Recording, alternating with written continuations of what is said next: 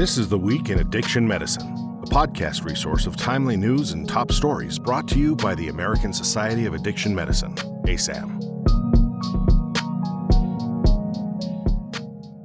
Today is Tuesday, December 27th, and I'm Claire Rasmussen. Our top story from 2022 is in the American Journal of Psychiatry, titled Defining Recovery from Alcohol Use Disorder Development of an NIAAA Research Definition.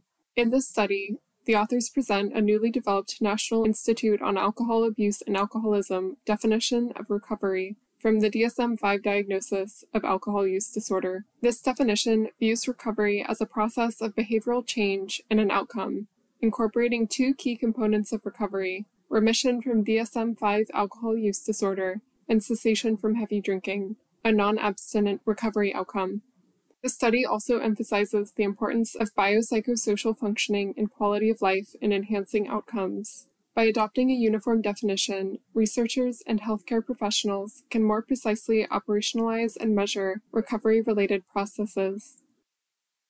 Our second story from 2022 Outcomes after implementation of a benzodiazepine sparing alcohol withdrawal order set in an integrated healthcare system and is in JAMA Network Open. Alcohol withdrawal syndrome is commonly managed with benzodiazepines.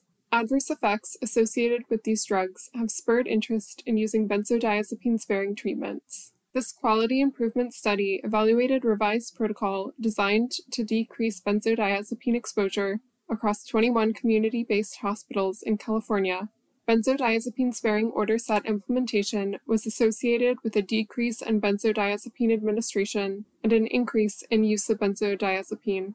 Favorable trends were noted in outcome measures and statistically significant relative reductions in ICU use and LOS after implementation. Next is an article in the American Journal of Psychiatry titled Long term cannabis users show lower cognitive reserves and smaller hippocampal volume in midlife. This study followed a population representative birth cohort for five decades, which enabled a comparison of a person's midlife cognitive abilities to their childhood cognitive abilities before cannabis initiation. Results showed that long term cannabis users may have diminished cognitive reserves in midlife, and mild cognitive deficits in midlife are associated with increased risk of dementia in later life. Long term cannabis use might be a modifiable risk factor for dementia. Next, we have a study in the Journal of Addiction Medicine titled Polysubstance Overdose Deaths in the Fentanyl Era, a Latent Class Analysis. Overdose deaths continue to be the cause of significant mortality in the US, and while opioids are involved in most overdoses, other substances are frequently involved. In this study, the authors examined overdose records in Maryland to assess the substance involved. While fentanyl was involved in the most overdoses, at 71%, polysubstance use was found in most deaths, at 76%. Patterns of overdose substance use did vary by demographics and location. Interventions to decrease harm and overdose deaths need to address polysubstance use and should be targeted to patterns of use in geographic regions and populations. Our next study is in the American Journal of Psychiatry titled Alcohol and Cannabis Use Disorders. A summary of the findings in this issue includes 1. The prevalence of cannabis use and cannabis use disorder in veterans and the factors contributing to use and misuse in this population. 2. An association between cannabis use or cannabis use disorder and self reported psychotic disorders and the increased prevalence of psychotic disorders conferred by cannabis use. 3 a marked increase in premature mortality in patients with eating disorders who also have substance use disorders. And four, how alcohol consumption and alcohol related problems share genetic underpinnings with each other and with alcohol dependence.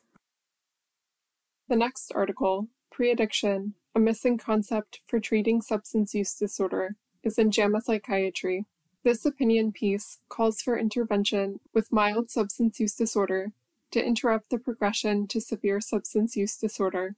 The author suggests the term pre addiction, similar to the concept of prediabetes. Engaging the public in screening and intervening with prediabetes has succeeded in halting progression of the condition. For substance use disorder, existing interventions such as screening and brief intervention, as well as computerized cognitive behavioral therapy, could be used. The authors argue that it will be necessary for medical and nursing schools to teach recognition and management of substance use disorders and for there to be adequate reimbursement for those interventions.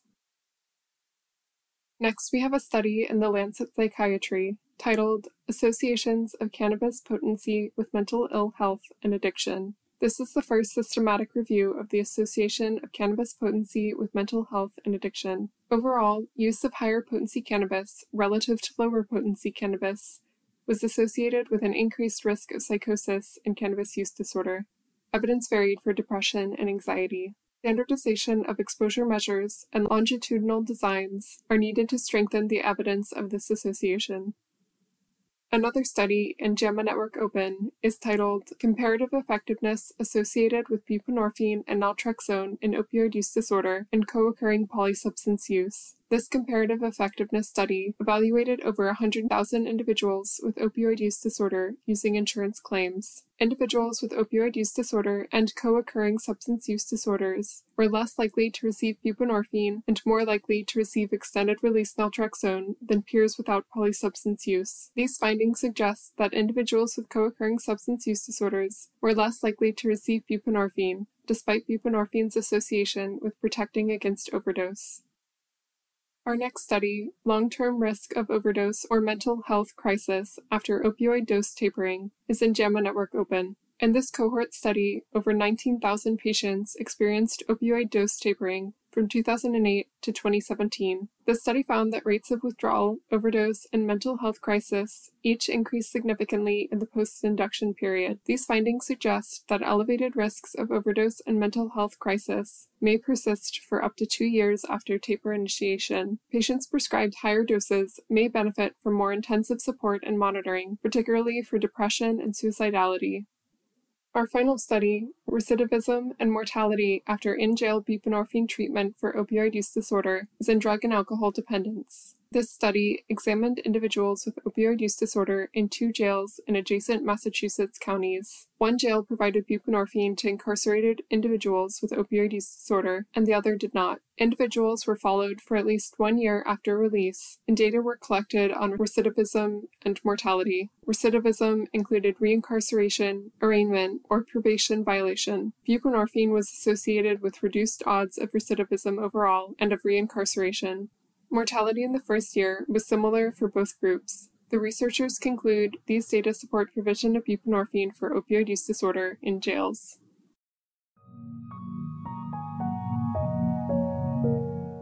This concludes today's episode of This Week in Addiction Medicine. Remember to subscribe to the ASAM Weekly for more exclusive content and our editor's commentary, delivered every Tuesday. Be sure to check us out on social media and asam.org. Thanks for listening. We'll be back next week.